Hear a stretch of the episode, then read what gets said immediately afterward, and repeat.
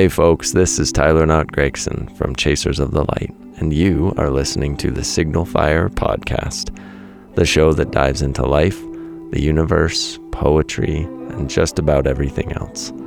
As always, there's a lot more info on tyler knott dot com, and we would love to see you there. Now, on with the show.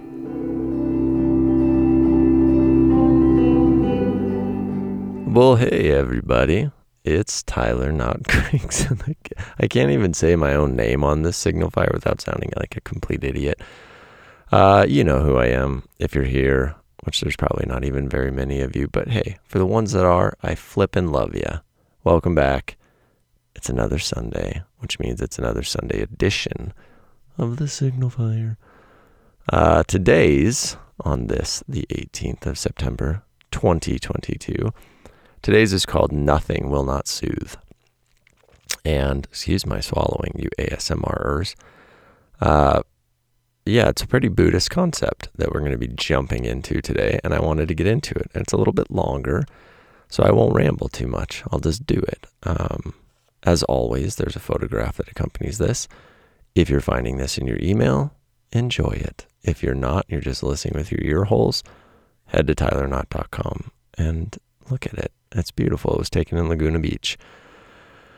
It's a black and white, and it is the sea, one of my great loves.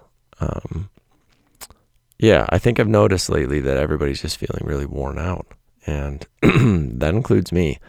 It includes everybody. I don't know how we wouldn't be. Uh, and so that's what I wanted to touch on.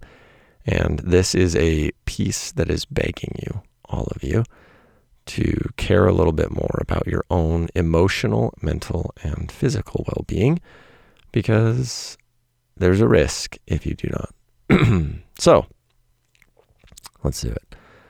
Let's get into this very Buddhist Signal Fire. Nothing will not soothe. Enjoy. Burned out, exhausted, depleted, candle burned at both ends. However you want to phrase it, whatever you call it, we've all been there. Hell, we're probably all there now.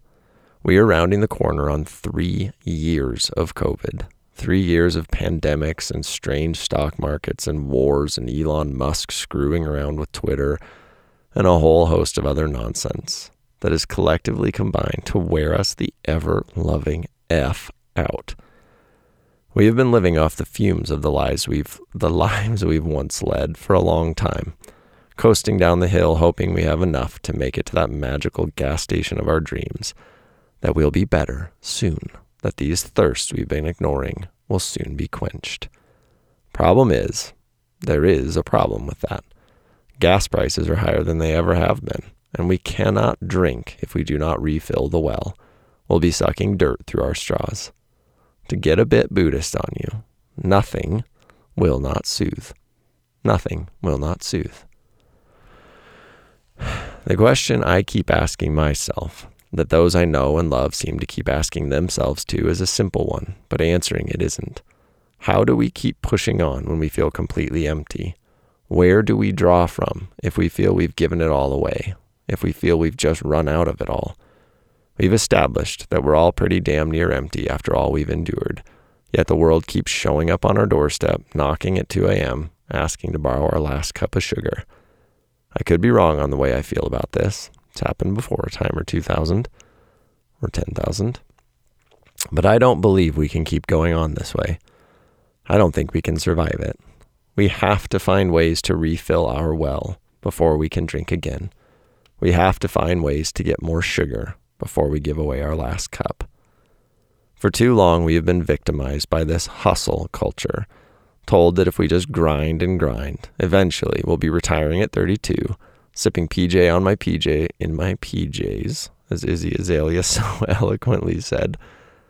We fall into this trap that we must monetize our hobbies, work ninety-hour weeks whilst also running a household and a family, that we must turn all our actions into means of a profit.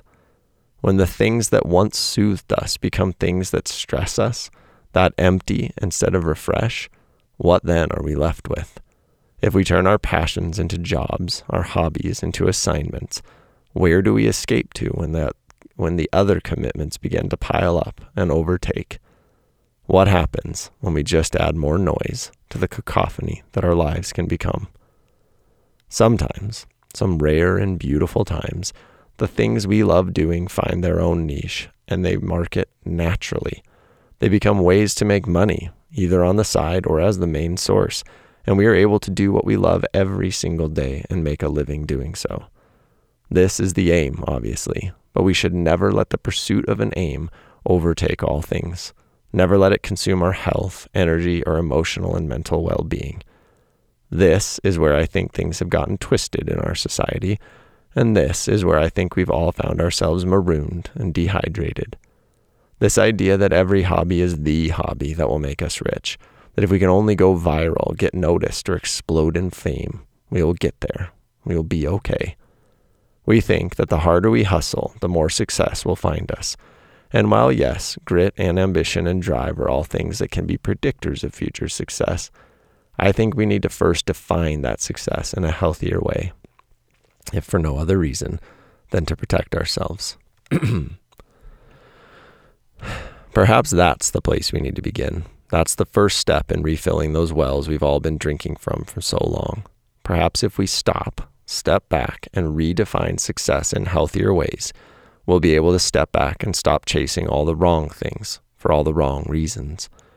Perhaps success isn't being a millionaire by thirty-five, but having a small but loyal group of people that can always count on you and always be counted on by you. Perhaps it's not being so rich you don't know how much money you have, but having enough to not feel afraid all the time for the next bill, the next rent, the next medical emergency. Perhaps some of this need needs to fall on the shoulders of our governments. Perhaps we need to take some of the stressors off of our plates in order to be able to def- redefine that scary word, success, in a better way. If we all didn't have to panic each month to find the money for health insurance, maybe it'd free us up to calm down just a bit more, just a bit more often. I don't know the answers here, but I do know I have the ability to facilitate conversations, and that's what I wanted to achieve today. I wanted to dive into a tricky topic and hear from all of you, all of you wonderful souls, on what we can do to live healthier lives. Let's talk. Let's discuss. Let's find ways to refill our own wells whilst also refilling those of everyone else. Maybe that's the way forward. Maybe it's only together can we do so. I don't know, but I'm willing to try. I am tired of seeing so many that I love and cherish be so worn down and emptied out. I am tired of seeing all the throats so parched, all of your skin so dry. Nothing will not soothe. We know this, and yet we keep pushing ourselves until there is nothing left. As we come up on the ending of another year, maybe we need to find new ways, better ways, to make all that nothing turn into something better. Let's talk. What do you think? In the haiku today, before we can drink, we must first refill the well. Nothing will not soothe. Yeah, I would love to start a conversation and a dialogue about this, because I think this piece, and I think some more that I want to write over the next few weeks, are kind of about what I've seen happening. And I don't like what I've seen happening. And as a person who can facilitate conversations with such brilliant minds like yourselves, I owe it to myself and to you and to everyone to facilitate those conversations before things get too out of hand. So chime in. Let's, let's talk. Let's figure some things out. Nothing will not soothe. Remember that. And so we have to find a way to replace it with something. Have a delightful Sunday. Let's talk. I love you all, and I'll see you next week.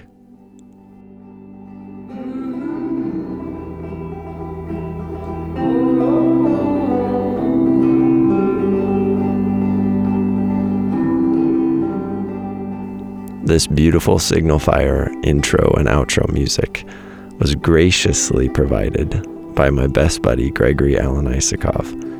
If you're not yet listening, you're missing out. Head to gregory allen isakov dot com for more. Thanks, buddy. I love you.